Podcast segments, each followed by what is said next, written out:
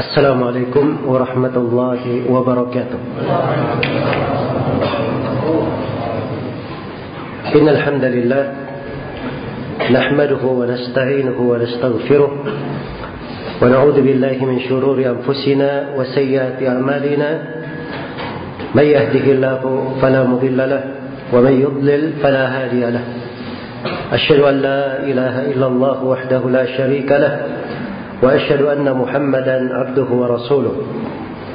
يا أيها الذين آمنوا اتقوا الله حق تقاته ولا تموتن إلا وأنتم مسلمون. يا أيها الناس اتقوا ربكم الذي خلقكم من نفس واحدة وخلق منها زوجها وبث منهما رجالا كثيرا ونساء. واتقوا الله الذي تساءلون به والأرحام إن الله كان عليكم رقيبا. يا أيها الذين آمنوا اتقوا الله وقولوا قولا سديدا يصلح لكم أعمالكم ويغفر لكم ذنوبكم. ومن يطع الله ورسوله فقد فاز فوزا عظيما. أما بعد فإن أصدق الحديث كتاب الله وخير الهدي هدي محمد صلى الله عليه وسلم وشر الأمور محدثاتها فإن كل محدثة بدعة وكل بدعة ضلالة وكل ضلالة في النار. Bapak-bapak dan ibu-ibu, saudara-saudari sekalian, kaum muslimin dan muslimat, jemaah salat maghrib yang saya hormati dan saya muliakan. Alhamdulillah, segala puji hanya untuk Allah Subhanahu wa taala. Sebuah kewajiban atas kita semua pada setiap saat untuk memuji dan bersyukur kepada Allah Subhanahu wa taala atas segala nikmat dan karunia. Agar supaya nikmat itu selalu dijaga. Kebaikan-kebaikan tetap dilanggengkan untuk kita semua. Kesyukuran terhadap nikmat itulah yang menghindarkan dari musibah dan petaka. Sebagaimana firman Allah Subhanahu wa taala, "Ma yaf'alu Allahu bi'adabikum in syakartum wa amantum wa kana Allahu syakiran alima." Allah tidak perlu menyiksa kalian sepanjang kalian itu bersyukur dan beriman. Dan sesungguhnya Allah Maha mensyukuri apa yang dilakukan oleh hamba dan mengetahui siapa yang bersyukur. Maka kita memuji Allah Subhanahu wa taala atas segala karunia dan nikmatnya. Kita memujinya atas nikmat Islam. Kita mengenal dari agama yang lurus ini. Kita memujinya atas nikmat sunnah Rasulullah sallallahu alaihi wasallam. Ini dua nikmat yang sangat agung yang merupakan sumber kebahagiaan untuk seorang hamba. Kemudian pada pertemuan yang baik ini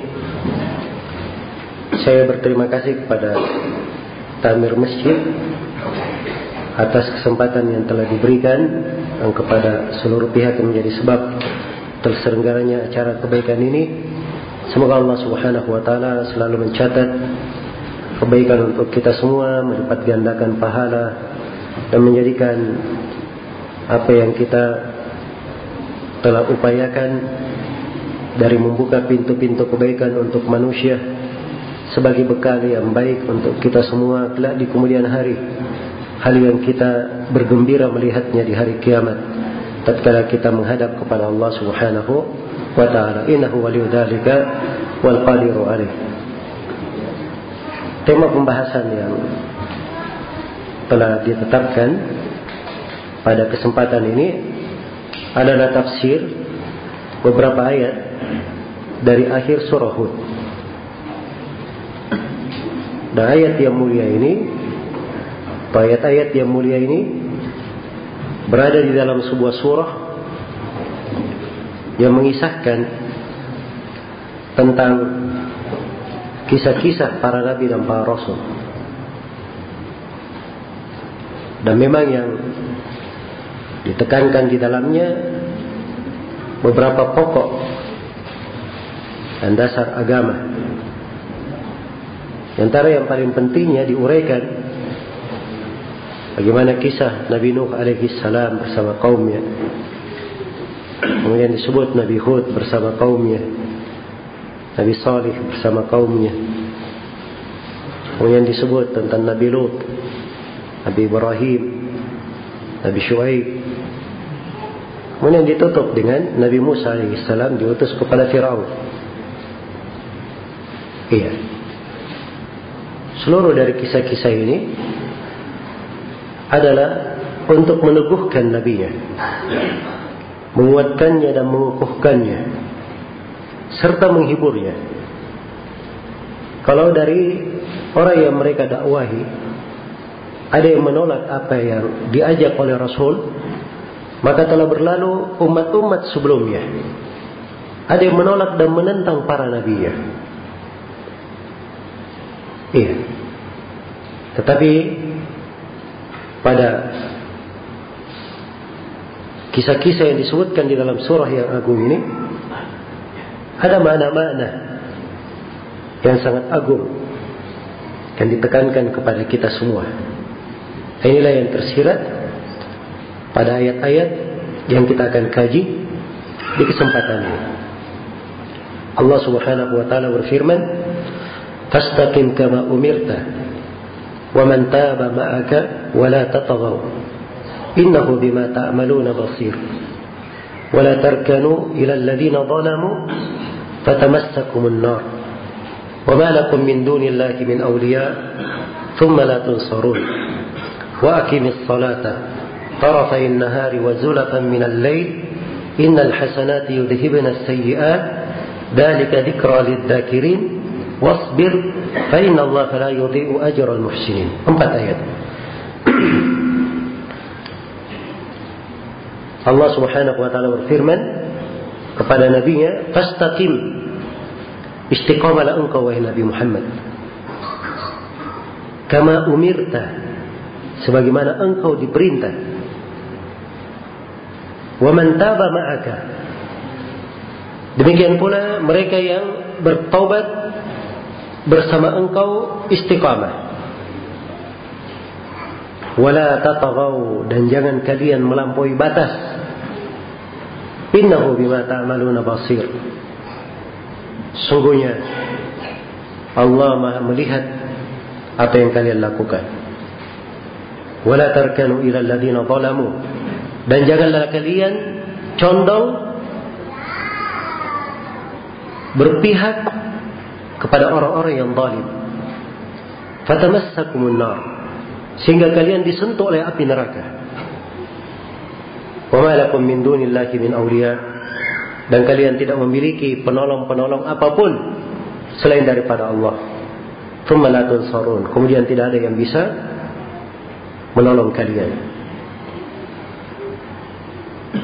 Wa salata dan tegakkanlah salat tarafain nahar di dua ujung siang, maksudnya pagi dan sore.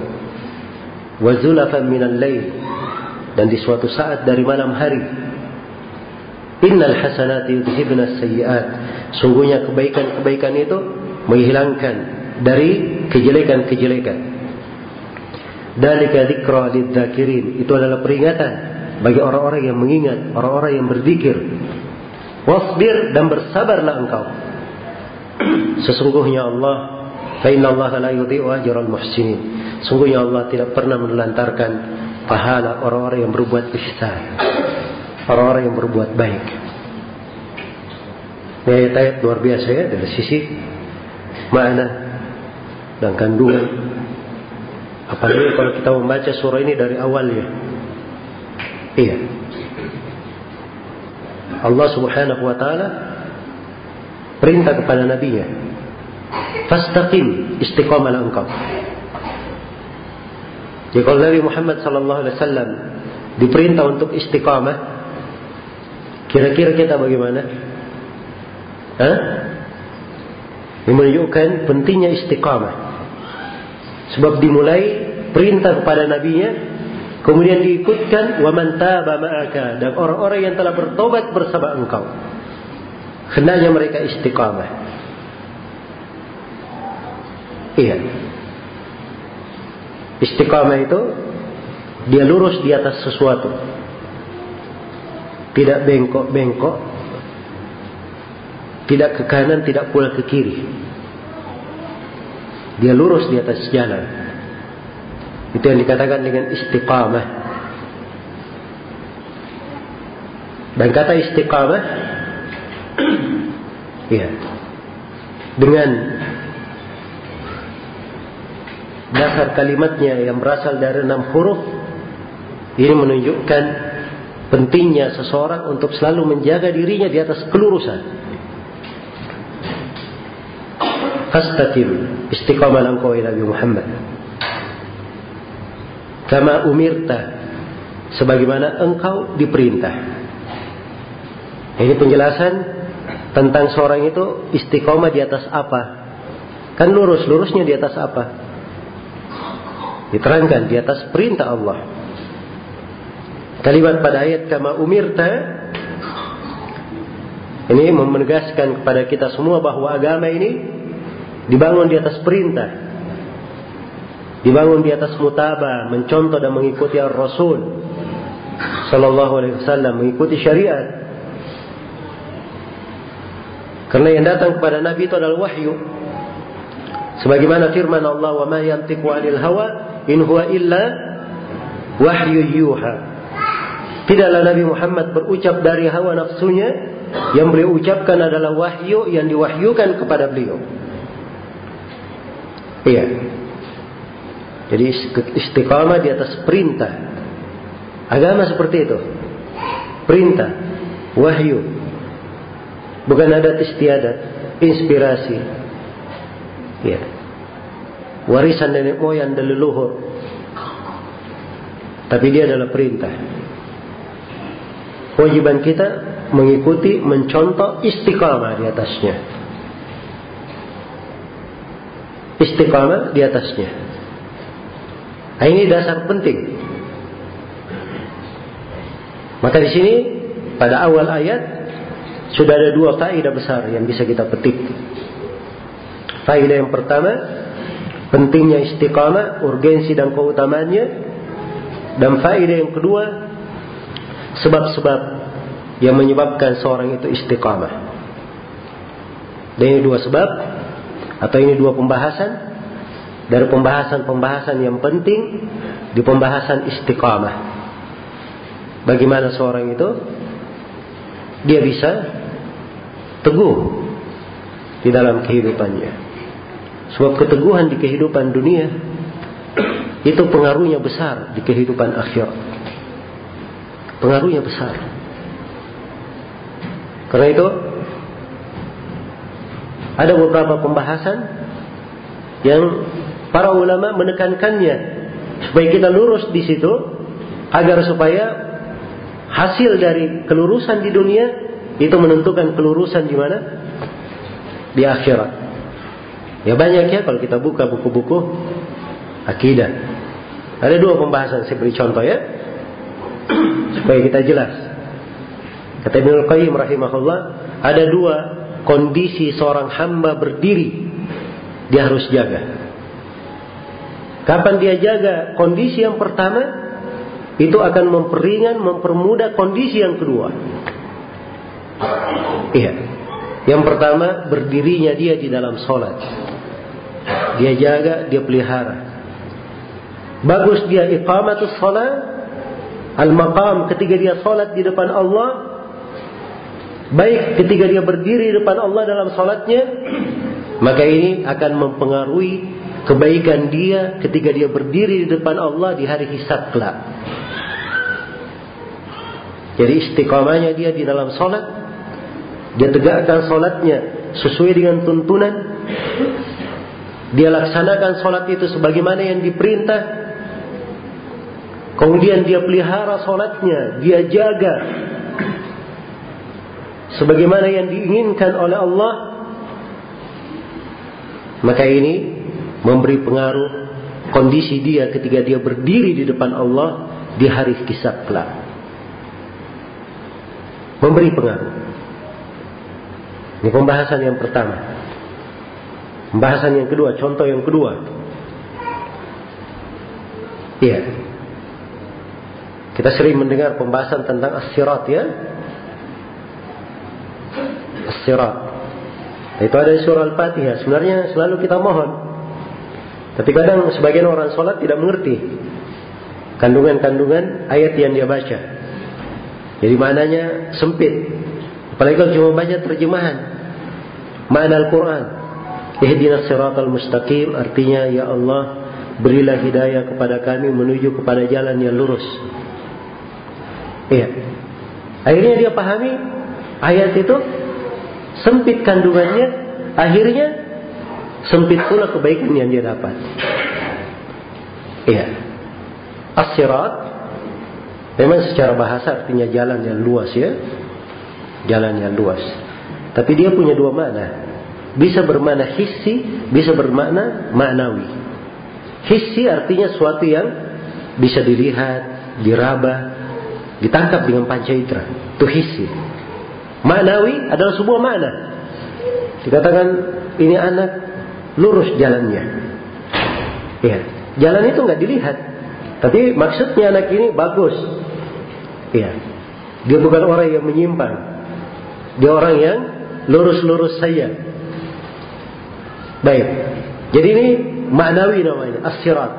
Ketika kita memohon kepada Allah, ihdinas siratal mustaqim, Ya Allah berilah kepada kami hidayah menuju kepada jalan yang lurus as-sirat al-mustaqim kita minta dua hal sekaligus kelurusan jalan di dunia supaya kita istiqamah di atas Al-Quran dan As-Sunnah siratal ladina anamta alaihim jalan orang-orang yang diberi nikmat oleh Allah Subhanahu wa taala gairil makdubi alaihim waladdallin bukan jalan orang yang disesatkan bukan pula bukan jalan orang-orang yang dimurkai bukan pula jalan orang-orang yang apa disesatkan. Jalan yang pertama. Sekaligus kita minta hidayah kepada Allah untuk melewati as-sirat di akhirat. Sirat yang dilihat di akhirat. Semua orang akan melewatinya.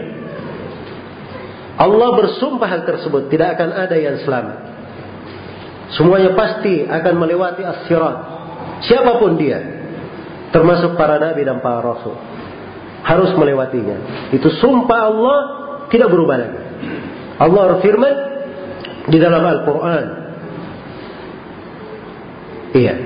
Wa in minkum illa wariduha kana ala rabbika hatman maqdiya thumma nunajji alladhina ittaqaw wa nadharu adh-dhalimina fiha jithiya. Tidak seorang pun di antara kalian kecuali dia akan mendatangi neraka yang dihamparkan di atas dia akan mendatangi as-sirat, jembatan yang dihamparkan di atas punggung neraka jahanam. Itulah sirat. Karena ala rabbika hatman maqdiya. Itu adalah sebuah ketentuan dari Rabbmu, sebuah keputusan yang sudah ditetapkan tidak berubah lagi. Kemudian kami selamatkan orang-orang yang bertakwa. Lalu kami biarkan orang yang zalim jatuh di dalamnya dalam keadaan berlutut. Ini asirat ya. Iya. Jembatan dihamparkan di atas neraka jahanam. Ya, jangan dipikir jembatan Suramadu ya. Atau jembatan yang baru ini apa namanya tadi? Ya. Ini jembatan kata Nabi lebih tipis daripada rambut. Lebih tajam daripada pedang. Sangat licin. Di tengahnya ada seperti duri-duri sadan menyambar-nyambar. Kira-kira siapa yang bisa lewat? Subhanallah. Ternyata Nabi mengabarkan ada yang bisa melewatinya seperti kilat. Ada yang melewatinya seperti angin. Ada yang melewatinya seperti orang yang berkendaraan kuda cepat. Ada yang dengan berlari, ada yang berjalan, ada yang merangkak. Dan tidak bisa melewatinya di bawahnya adalah neraka jahanam waliyadzubillah. Iya. Kalau gitu, kita perlu dua hidayah di atas dua sirat. Kita perlu hidayah di atas dua as-sirat. Hidayah di atas di kehidupan dunia, siratal mustaqim, jalan yang lurus agar supaya kita berada di atas Islam yang benar dan kita perlu hidayah dari Allah melewati as-sirat di akhirat kelak. Iya. Melewati as-sirat di akhirat kelak. Maka ini kandungan makna ya. daripada sirat. Ketika dikatakan fastaqim kama umirta, istiqamalah engkau sebagaimana engkau diperintah. Maka terdapat urgensi dari istiqamah.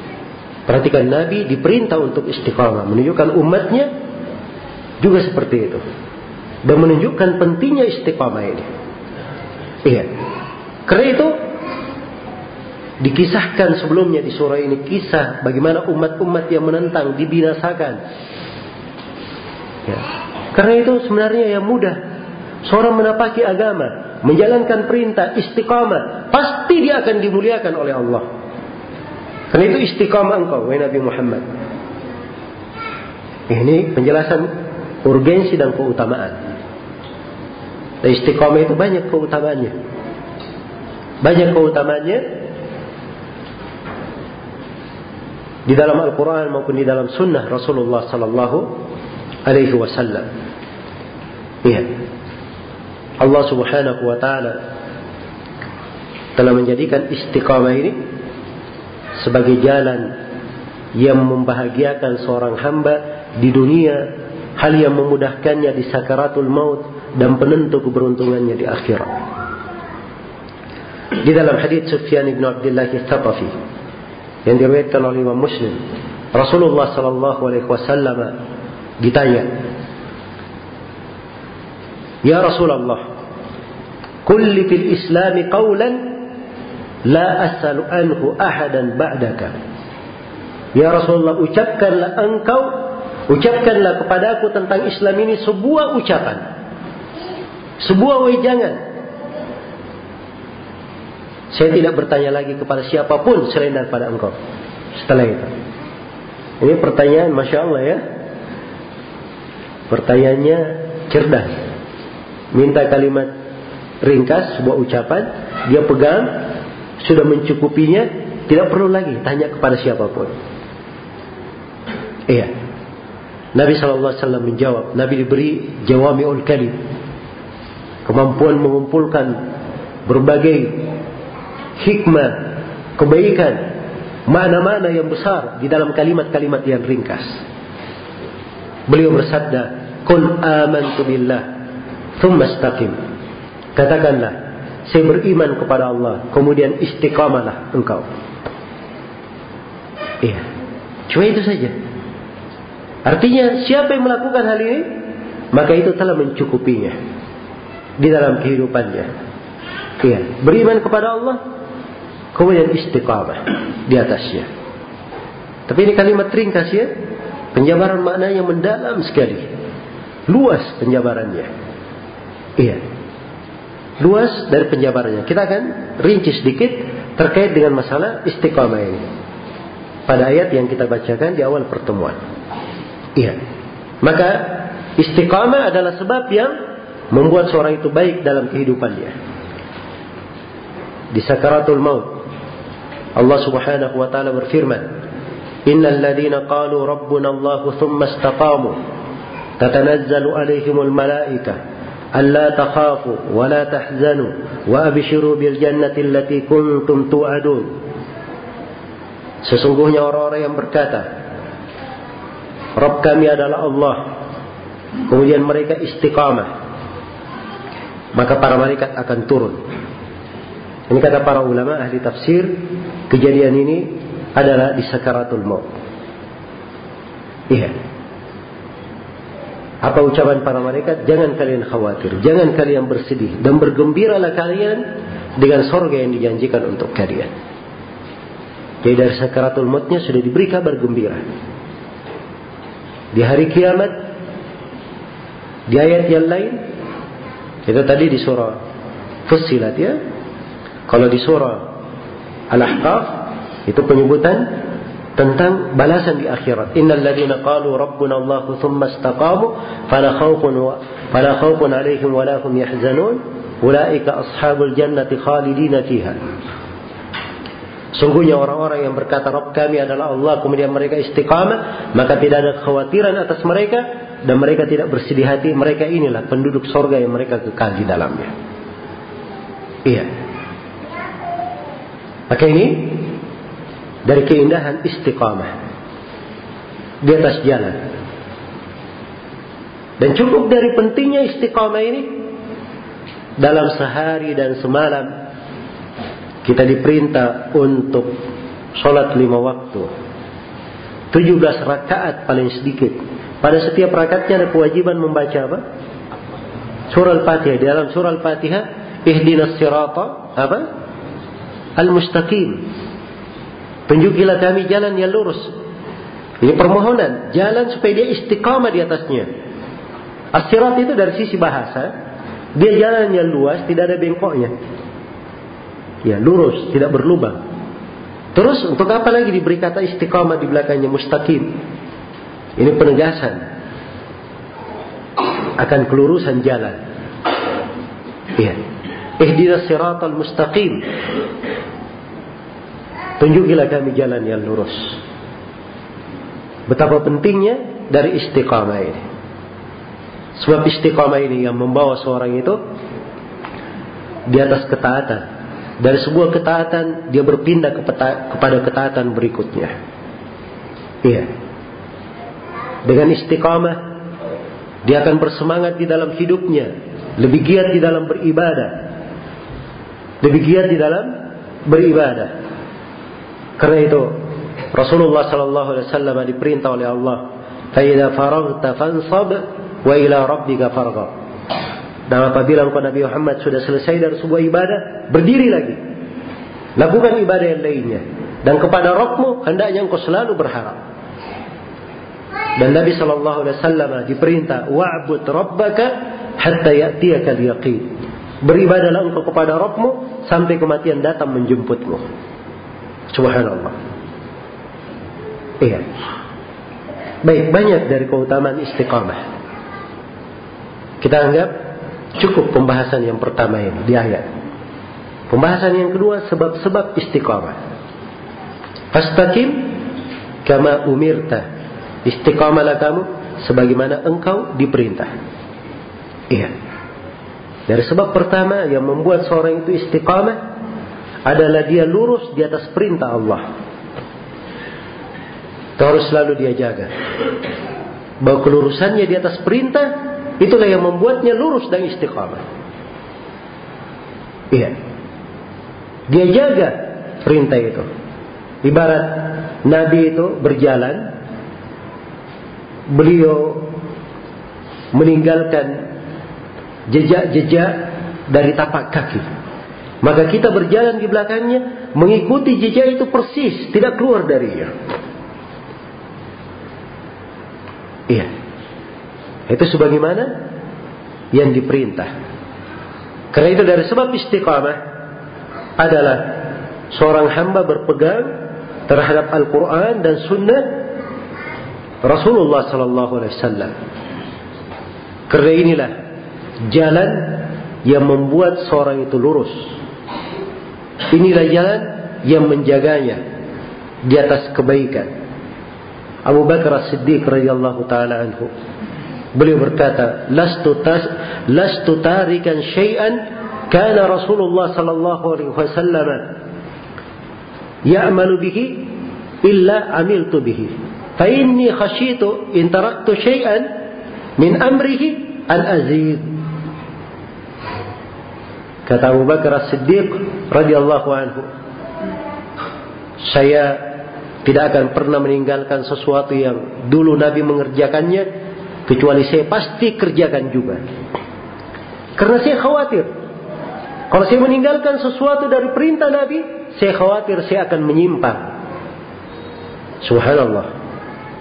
Sampai Abu Bakar penerapannya di dalam hal-hal yang merupakan haknya juga dia tetap menjaga sunnah Nabi Shallallahu Alaihi Wasallam. Dan itu yang menyelamatkan dan menjayakan umat di masa Abu Bakar As-Siddiq. Kita maklum ya bahwa awal kali Nabi Shallallahu Alaihi Wasallam wafat, iya Abu Bakar menjadi khalifah, ada kegoyahan di awal-awal, di mana sejumlah dari suku-suku Arab murtad. Iya. Abu Bakar radhiyallahu taala anhu istiqamah. Perhatikan dari istiqamahnya Abu Bakar. Ketika Nabi akan meninggal, beliau sempat mengutus pasukan dipimpin oleh Usama bin Zaid. Di tengah jalan, Rasulullah meninggal. Ya pasukan berhenti di jalan. Menunggu perintah dari pemimpin pengganti Nabi. Abu Bakar menjadi khalifah di kondisi genting disarankan kepada Abu Bakar agar pasukan Usama bin Zaid ditarik saja. Karena kita juga sedang genting di mana? Di kota Madinah. Kata Abu Bakar As-Siddiq radhiyallahu taala anhu, kata beliau demi Allah, andai kata anjing-anjing telah berada di kaki-kaki istri Nabi Shallallahu Alaihi Wasallam, maksudnya bahaya sudah dekat seperti itu dan sudah nyata, saya tidak akan menarik sebuah pasukan yang Nabi sendiri mengutusnya saya tidak akan menurunkan semua bendera yang Nabi sendiri yang memasangnya. Perhatikan ya bagaimana keteguhan Abu Bakar berpegang dengan sunnah Nabi. Padahal Abu Bakar kalau ingin merubah tidak dilarang dalam syariat. Iya. Beliau adalah imam. Dan tasarruful imam ala hasbil maslahah. Dimaklumi dalam kaidah fikih, disepakati bahwa seorang imam itu bertindak sesuai dengan kemaslahatan. Dia berhak menimbang. Abu Bakar punya hak. Tapi lihat, tatkala dia menjaga sunnah Nabi, apa yang terjadi? Ya, sebagian suku Arab mau murtad, ya, ada yang diajak, mereka berkata kita lihat dulu keadaan. Maka ini pasukan Usama bin Zaid tiap kali melewati suku-suku, mereka berkata ini di kota Medina mereka sedang genting. Tapi keluar, tetap keluar dari mereka pasukan yang besar. Ini menunjukkan orang-orang ini bukan orang sembarangan. Setelah misi pasukan Usama bin Zaid selesai mereka menang, kembali dan menjadi tenang keadaan. Perhatikan buah berpegang dengan apa? Sunnah Nabi Wasallam istiqamah. Iya. Dan ini dijaga oleh para sahabat. Rasulullah Sallallahu Alaihi Wasallam. Karena itu Nabi diperintah, fastaqim kama umirta. Hendaknya engkau istiqamah di atas apa yang diperintah kepada engkau. Ini satu sebab yang menyebabkan seorang itu istiqamah di atas perintah. Iya. Dan hal yang kedua yang menyebabkan seorang istiqamah istiqamah itu selalu dengan ilmu syariat. Tuntunan agama. Kejelasan petunjuk Itulah yang tersirat di dalam kata kama umirta. Sebagaimana engkau diperintah. Jadi kalau ada orang yang ingin istiqamah, lalu dia tidak belajar agama, iya, tidak belajar agama, maka ini sedikit dari manusia yang diberi taufik. Sedikit dari manusia yang diberi taufik. Iya. Karena seorang itu mengenal jalan petunjuk dengan belajar. Dengan mengenal ilmunya. Dengan mengenal ilmunya. Karena itu Nabi Shallallahu Alaihi Wasallam setelah diutus menjadi seorang Nabi, para sahabat kadang lebih tua dari Nabi Shallallahu Alaihi Wasallam, mereka juga belajar. Iya. Dan para sahabat di usia sudah tua pun mereka tetap belajar dari Nabi Shallallahu Alaihi Wasallam. Sebab itu adalah jalan kebaikan. Itu adalah sumber dari sebab seorang itu istiqamah di atas jalan. Iya. Kemudian di antara sebab yang membuat seorang itu istiqamah disebutkan di dalam ayat isyarat ya. Fastaqim kama umirta wa man taba ma'aka. Dan siapa yang telah bertobat dari engkau dan siapa yang telah bertobat bersama engkau wahai Nabi Muhammad. Jadi Nabi diperintah istiqamah. Demikian pula umatnya dan disifatkan wa taba mereka yang telah bertobat. Iya. Ini ada dua hal dari sebab istiqamah. Yang pertama yang membuat seorang itu istiqamah adalah keimanan, tauhid, kelurusan akidah. Tidak ada kesyirikan. Tidak ada kesyirikan. Iya. Karena itu di dalam ayat yang lain Allah perintah kepada nabinya fastaqimu ilaihi wastaghfiru wa wailul lil musyrikin. Istiqamalah kalian dan selalulah bermohon ampun kepada Allah dan celakalah orang-orang yang berbuat kesyirikan. Iya. Maka sebagian ahli tafsir menafsirkan ayat wa man taba ma'aka mereka yang telah bertobat bersama engkau artinya mereka telah bertobat dari kesyirikan. Dan ini nyambung ya karena di ayat yang lain dikatakan innal qalu rabbuna Allahu tsumma istaqamu. Mereka yang berkata Rabb kami adalah Allah kemudian istiqamah. Di hadis Sufyan tadi, "Qul amantu billahi tsumma istaqim." Katakan saya beriman kepada Allah kemudian istiqamalah kamu. Keimanan itulah kemurnian akidah, itu tauhid. Iya. Maka sebab yang membuat seorang itu istiqamah adalah dia belajar tauhid, belajar akidah yang lurus, pemahaman yang benar. Nah, itu yang membuatnya istiqamah apalagi di masa fitnah. Di masa terjadi kerancuan pemikiran, di masa ribut-ribut di tengah manusia. Iya. Di masa ribut-ribut di tengah manusia. Perlu seorang itu kembali kepada tauhid.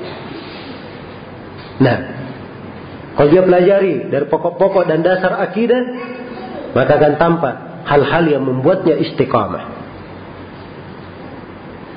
Tegar sekali. Ya.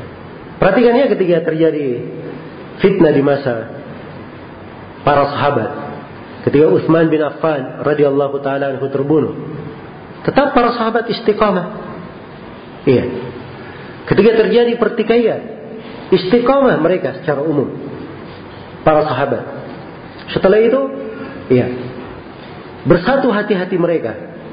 Fitnah berlalu. 30 tahun dalam kepemimpinan Muawiyah radhiyallahu taala disebut sebagai tahun persatuan. 30 tahun.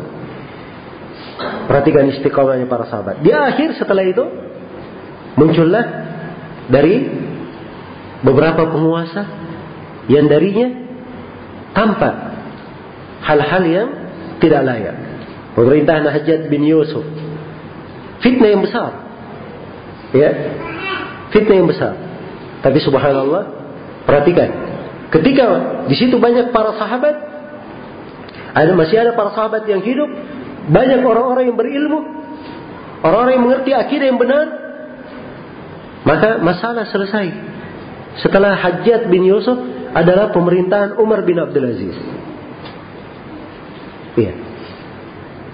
Maka seperti itu keadaannya. Kapan seorang itu menjaga diri di atas ilmu yang benar, akidah yang lurus, bagus dari keimanannya, maka itu adalah sebab yang menjaganya di atas istiqamah. Kemudian waman taba ma'aka. Siapa yang telah bertobat bersama engkau menunjukkan amalan. Karena beramal dengan amalan yang salih itu adalah sebab yang membantu seorang untuk istiqamah. Allah berfirman di ayat yang lain. Walau annahum fa'alu ma yu'aduna bihi lakana khairan lahum wa ashadda tathbita wa idzan la'atainakum min ladunna ajran 'azima wa lahadainakum siratan mustaqima. Andai kata mereka itu. Andai kata mereka itu mengerjakan apa yang mereka diperintah dengannya, beramal dengan apa yang telah diperintah, maka Allah tegaskan Lakana khairan lahum. Itu yang terbaik untuk mereka. Wa asyadda tathbita. Dan itu yang paling meneguhkan mengukuhkan kedudukan mereka. Ini mana istiqamah ya? Dan kalau sudah seperti itu kami akan beri untuk mereka pahala yang besar. Dan kami akan beri hidayah untuk mereka ke jalan yang lurus. Iya. Satu lagi di ayat wa man taba ma'aka. Dan siapa yang bertobat bersama engkau terdapat pentingnya mengikuti jalan para sahabat Rasulullah sallallahu alaihi wasallam. Karena ayat ini ketika turun, istiqamalah engkau ya Nabi bersama siapa yang telah bertobat bersama engkau. Saya mau bertanya, yang bertobat bersama Nabi waktu itu siapa? Hah? Para sahabat Rasulullah sallallahu alaihi wasallam. Iya. Karena itu siapa yang ingin istiqamah, jalurnya adalah mengikuti jalannya para sahabat. Karena itu Nabi Shallallahu Alaihi Wasallam ketika mengabarkan satakunu fitanun akan terjadi fitnah-fitnah. Para sahabat bertanya, ya Rasulullah apa solusinya? Kata beliau tarji'una ila amrikumul awal. Kalian kembali kepada perkara kalian yang pertama. Dihitung ke generasi pertama. Iya.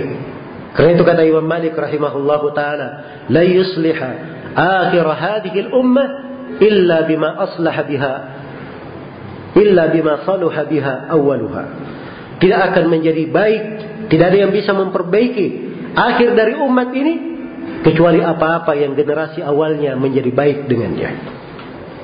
Apa-apa yang umat Islam, para sahabat di generasi awal menjadi baik dengan itu, itu pula yang bisa memperbaiki akhir dari umat ini.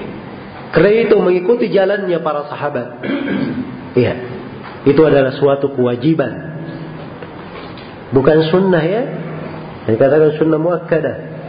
Mengikuti jalan sahabat atau alternatif. Boleh ikut, boleh tidak.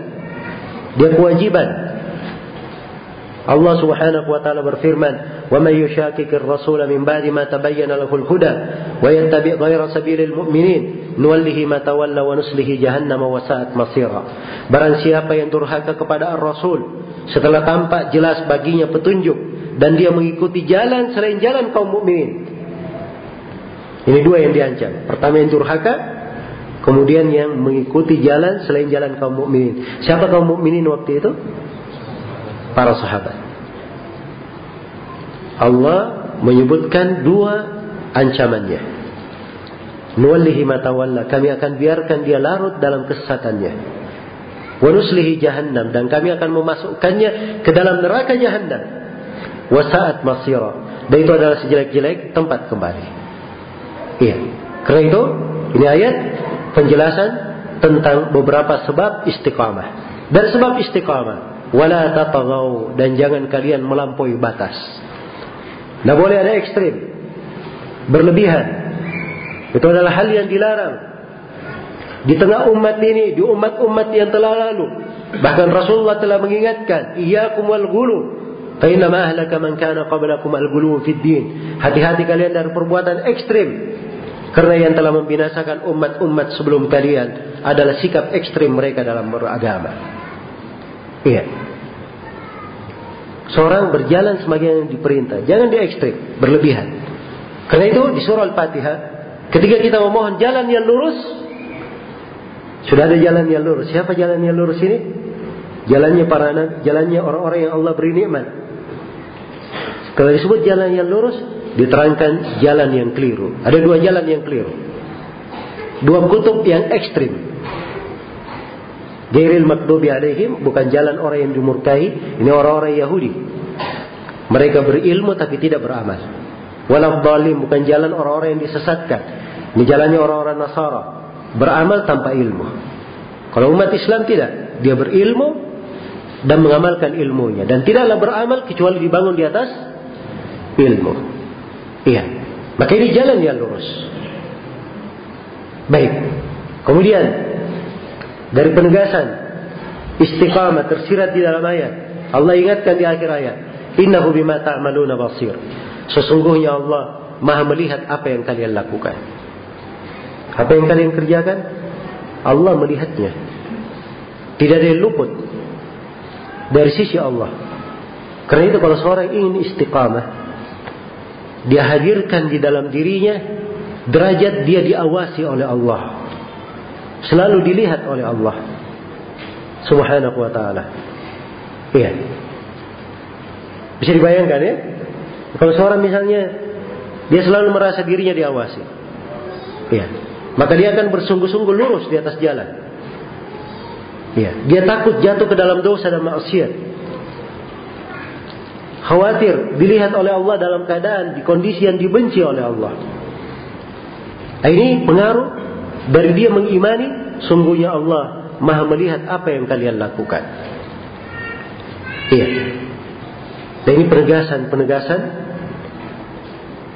di dalam ayat dari mana-mana yang memperkuat tentang jalan istiqamah tersebut dan bagaimana seorang hamba bisa istiqamah. Baik, sudah masuk waktu sholat isya. Gimana? Adan dulu. Adan, kemudian sholat, Kemudian kita lanjutkan begitu. Hah?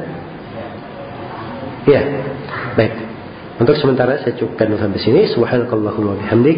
Asyhadu an la ilaha illa anta. Astaghfiruka wa atubu ilaik. Walhamdulillahi rabbil alamin.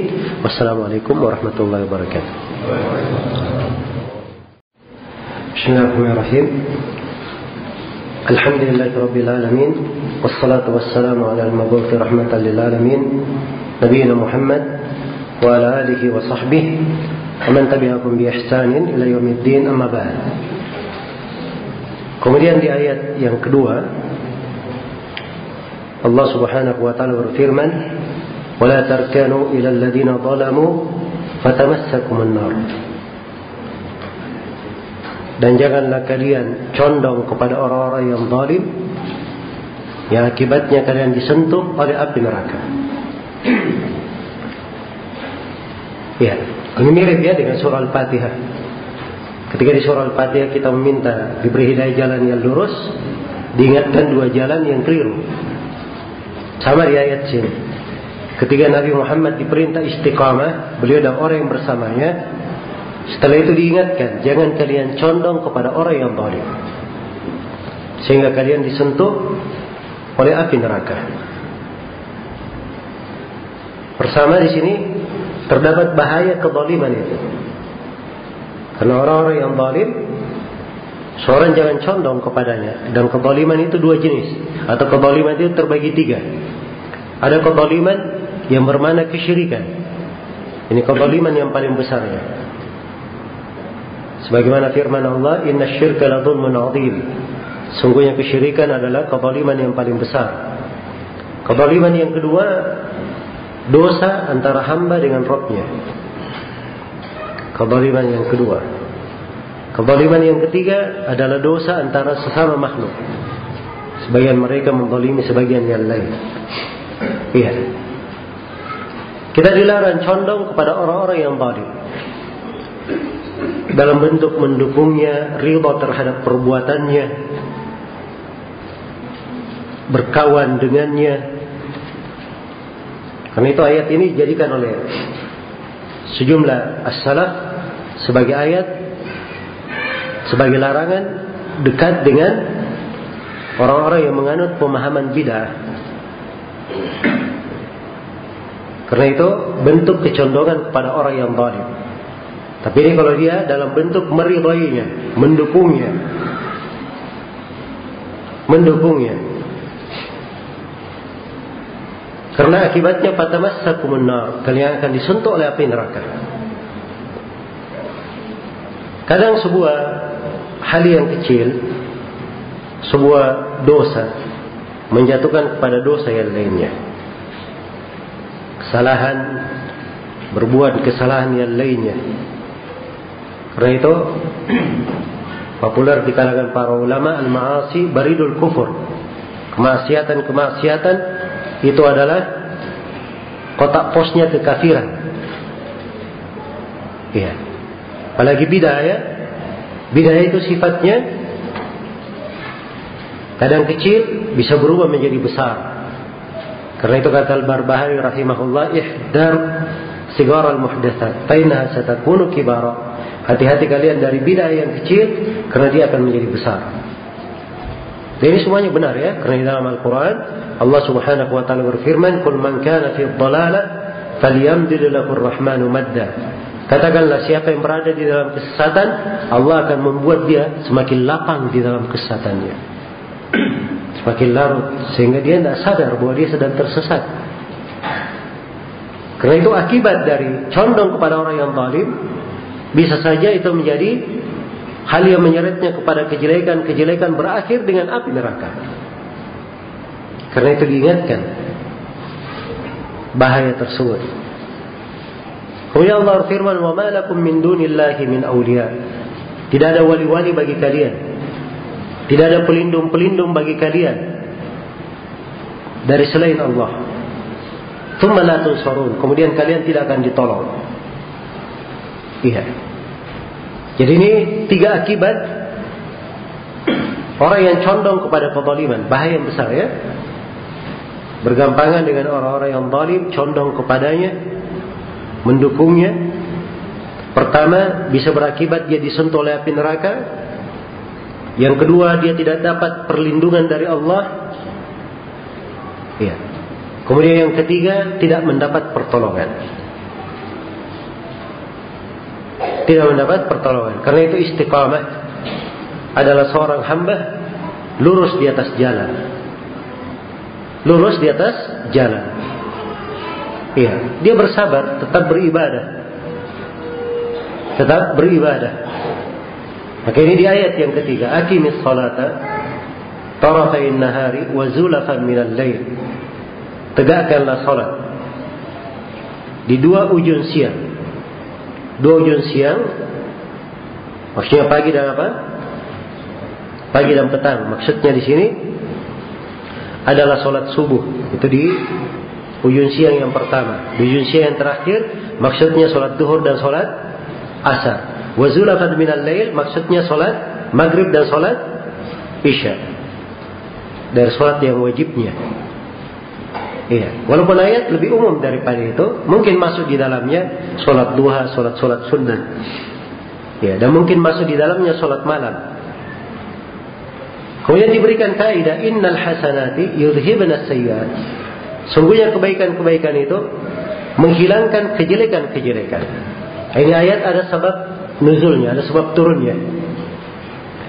Jadi pernah seorang sahabat datang kepada Nabi. Dia berkata ya Rasulullah saya berjumpa dengan perempuan di kebun. Kemudian saya menciumnya. Di dalam sebagian riwayat dia melakukan perkara lebih daripada itu. Hanya saja tidak melakukan hubungan suami istri. Maka dia bertobat.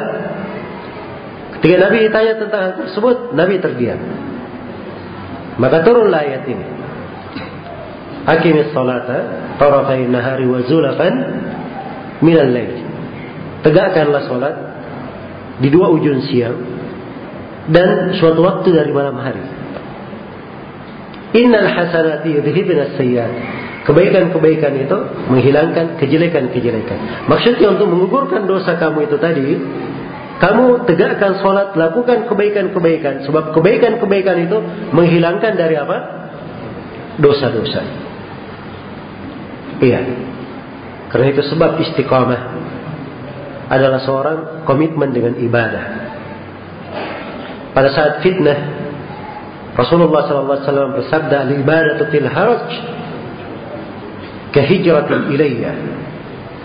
Beribadah pada saat terjadi fitnah itu bagikan berhijrah kepada dianggap seperti berhijrah kepada Nabi Wasallam. Bayangkan ya kalau kita hidup di masa Nabi, kita di Mekah, Kemudian berhijrah ke Madinah. Itu hijrah ke siapa? Kepada Nabi. Maka orang yang beribadah di masa fitnah bagaimana berhijrah kepada Nabi sallallahu alaihi wasallam. Nah, itu sebab istiqamah. Itu yang menyelamatkan. Dalam hadis Uqbah bin Amir yang diriwayatkan oleh Imam Tirmidzi, Rasulullah ditanya, "Man najah? Apakah keselamatan itu ya Rasulullah?" Kata beliau, "Amsik alaika lisanak." Wal yasa'ka baituk wabki ala khati'atik. Kata beliau jagalah lisan kamu dan hendaknya rumahmu menjadi lapang bagimu. Bagaimana itu rumah menjadi lapang? Dia senang di rumahnya sebab banyak waktu beribadah di rumah. Rumah menjadi lapang dia punya sifat qanaah. Merasa cukup dengan apa yang dia miliki. Walaupun rumahnya sempit tapi dia merasa lapang di rumahnya. Iya Wabaki ala khatiatik dan tangisilah kesalahan-kesalahanmu. Nah, itu jalan keluar ya. Sebab kalau seorang selalu memikirkan kesalahan orang lain, tidak ada habisnya. Pasti dia masuk di dalam gejolak fitnah. Tapi kalau dia selalu menangisi kesalahannya sendiri, nah, ini orang yang bagus. Iya. Itu langkah awal dia memperbaiki. Sebab harus mulai dari diri dulu perbaikan. Baik. Maka itu jalan untuk istiqamah. Innal hasanati yudhibna sayyiat. Ini ayat potongan dari ayat ini menunjukkan kepada kita semua ada hal-hal yang bisa menggugurkan dosa. Ini kalau kita masuk di pembahasan penggugur-penggugur dosa, nah ini saya kira tema lain ya. Tema lain. Karena penggugur dosa itu banyak. Salah satunya yang disebut dalam ayat ini. Kejelekan dia ganti dengan apa? Dia lakukan kebaikan-kebaikan untuk menghapus kejelekannya. Itu satu. Bisa juga dia berbuat jelek, dia bertobat, dia tinggalkan. Sebagai gantinya dia berbuat kebaikan di situ. Itu dua. Ya. Kemudian dari hal yang menghapuskan dosa, dia bertobat dan beristighfar. Itu juga dari hal yang menggugurkan dosa. Dari hal yang menggugurkan dosa adalah bertauhid, memperbaiki dari apa? Tauhidnya. Ya ada beberapa sebab ya. Disebutkan oleh Syekhul Islam 10 sebab, ada yang menambah lebih daripada itu. Sebab-sebab penggugur dosa. Iya. Dan ini perlu uraian dan pembahasan. Hanya saya syaratkan dari ayat. Innal hasanat yudhibna sayyi'at. Dalika dzikra lidzakirin. Itu adalah peringatan bagi orang-orang yang selalu berzikir kepada Allah. Nah, perhatikan disebut ini peringatan bagi orang yang berzikir. Iya. Yang bisa mengingat orang yang banyak mengingat. Dan di sini terdapat pentingnya dikir itu keutamaan. Semua peringatan-peringatan Kadang ada orang diberi peringatan banyak ayat dan hadis dia dengarkan. Kadang dia berkata, "Kenapa saya kurang tersentuh? Kenapa kadang saya kurang terpengaruh?" Maka jawabannya mungkin dia kurang berpikir. Itu salah satu sebabnya. Kadang dia kurang apa? Berzikir. Karena dikir itu diperuntukkan Dikro peringatan diperuntukkan untuk orang-orang yang banyak berdikir kepada Allah.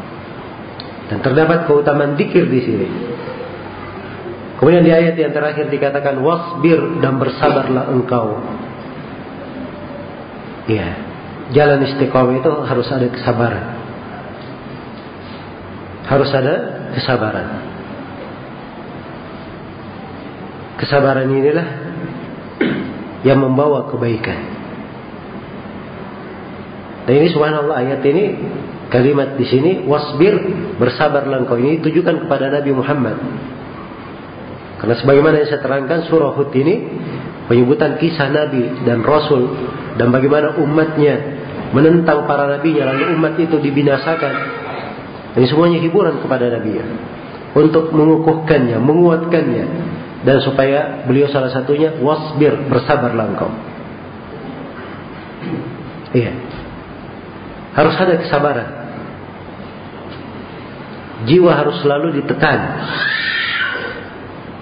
Dan Allah tekankan, "Fa Allah la yudhi'u ajral muhsinin." Sungguhnya Allah tidak menelantarkan pahala orang-orang yang berbuat baik.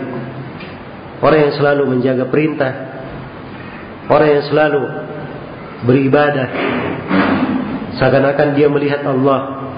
Kalau dia tidak mampu seperti itu, dia merasa Allah melihatnya. Maka ini pahalanya tidak ditelantarkan. Sepanjang seorang itu berbuat kebaikan, maka pahalanya dijaga. Tidak ditelantarkan oleh Allah Subhanahu wa taala. Maka ini empat ayat dari ayat-ayat yang mulia di surah Hud pelajaran untuk kita semua bekal-bekal yang penting untuk kita di dalam memahami arti dari istiqamah dan bagaimana sebab-sebab yang membantu seorang itu untuk istiqamah. Dan tentunya ya, pembahasan istiqamah itu luas. Dan di sini kita berusaha merenungi beberapa ayat. Ya. Dan kehidupan ini harus selalu seperti itu. Karena kebaikan itu kehidupan jiwa, kehidupan yang sebenarnya adalah di dalam mendalami Al-Quran, di dalam tafakuh, mempelajari hadis-hadis Rasulullah Sallallahu Alaihi Wasallam. Kereta Allah firman di dalam Al-Quran, Ya ayuhalladzina amanu, istajibu lillahi walir rasulu, idha da'akum lima yuhyikum. Wahai orang-orang yang beriman, jawablah Allah dan Rasulnya kalau kalian diajak kepada hal yang menghidupkan kalian. Sebab seluruh Allah dan Rasulnya itulah sebenarnya yang menghidupkan. Iya. Itu yang menghidupkan kita. Kehidupan yang hakiki adalah kehidupan dengan keimanan, dengan ilmu.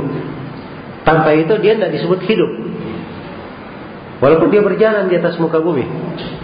Tahu ya bahwa di Al-Quran itu manusia dibagi dua. Iya. Ada yang disebut mayat, dan yang disebut hidup. Ini untuk manusia ya, yang hidup disebut mayat. Dan yang disebut hidup. Allah berfirman, "Awaman kana maitan فأحييناه وجعلنا له نورا يمشي به في الناس كمن مثله في الظلمات ليس بخارج منها Apakah orang yang tadinya dia mayat Lalu kami hidupkan dia Kami berikan untuknya cahaya Dia berjalan dengan cahaya itu Satu golongan Apakah sama golongan seperti ini Dengan mayat yang dia tetap berada di dalam kegelapan Tidak mau keluar darinya Jadi hanya ada dua Ada yang mau hidup dari yang tetap jadi mayat. Iya. Maka Al-Quranul Karim mengajak kepada kehidupan. Hadis-hadis Rasulullah juga seperti itu. Iya. Karena itu sangat berbahagia seorang hamba yang berbahagia dengan Al-Quran dan Sunnah Rasulullah Sallallahu Alaihi Wasallam. Siapa yang ingin, siapa yang cinta kepada Al-Quran, cinta kepada hadis Rasulullah, itu artinya dia cinta kepada Allah, cinta kepada Rasulnya. Dan dia lebih pantas untuk dikumpulkan di hari kiamat di sorga Allah Subhanahu wa taala. Karena Nabi sallallahu alaihi wasallam bersabda, "Al-mar'u ma'aman ahabba." Seorang itu bersama siapa yang dia cintai. Iya. Maka kecintaan kepada Al-Quran dan hadits Rasulullah harus selalu kita pupuk. Harus selalu kita kembangkan. Kita latih kita memperbanyak dengannya. Iya. Karena siapa yang memperbanyak menyebut sesuatu itu menunjukkan cintanya. Iya. Jelas ya? Kalau dia cinta kepada Allah, dia akan banyak menyebut nama Allah, beribadat kepada Allah. Dan itu kaidah ya. Man ahabba syai'an aktsara min dzikri. Diucapkan oleh beberapa as-salaf. Siapa yang cinta sesuatu, dia akan banyak menyebut sesuatu. Iya. Kalau dia cinta kepada Allah, cinta kepada Rasulnya, maka itu yang paling mendominasi di dalam hatinya, yang paling banyak dia sebutkan. Iya. Siapa yang tidak seperti itu, maka hendaknya dia berbenah pada dirinya. Dia perbaiki dari jalan hidupnya. Harus ada yang perlu dia tambah porsinya. Maka ini beberapa ujangan dan pelajaran yang bisa kita petik dari hadis yang agung dan mulia ini. Semoga bermanfaat untuk diri saya dan ada manfaatnya untuk seluruh hadirin. Dan saya mohon maaf atas segala macam kekurangan. Mudah-mudahan apa yang kita dengarkan di kajian ini selalu menjadi pencerahan untuk kita semua sebagai bekal yang menguatkan kita mengukuhkan kita di atas keislaman dan sunnah Rasulullah sallallahu alaihi wasallam. Dan semoga Allah menganugerahkan kepada kita semua istiqamah di kehidupan dunia ini dan di dalam menjalankan segala tuntunan dan syariat. Sebagaimana saya bermohon kepada Allah untuk kita semua supaya istiqamah di atas akidah yang benar agar kita bisa mengucapkan la ilaha illallah saat sakaratul maut datang menjemput. Dan semoga Allah Subhanahu wa taala menganugerahkan kepada kita istiqamah keteguhan tatkala kita menjawab pertanyaan-pertanyaan mungkar dan nakir di alam kubur dan semoga Allah Subhanahu wa taala menganugerahkan untuk kita istiqamah kelak di kemudian hari tatkala kita melalui berbagai perahara dan dahsyatnya hari kiamat. إنه ولي ذلك والقادر عليه. والله تعالى أعلم. سبحانك اللهم وبحمدك أشهد أن لا إله إلا أنت أستغفرك وأتوب إليك والحمد لله رب العالمين. والسلام عليكم ورحمة الله وبركاته.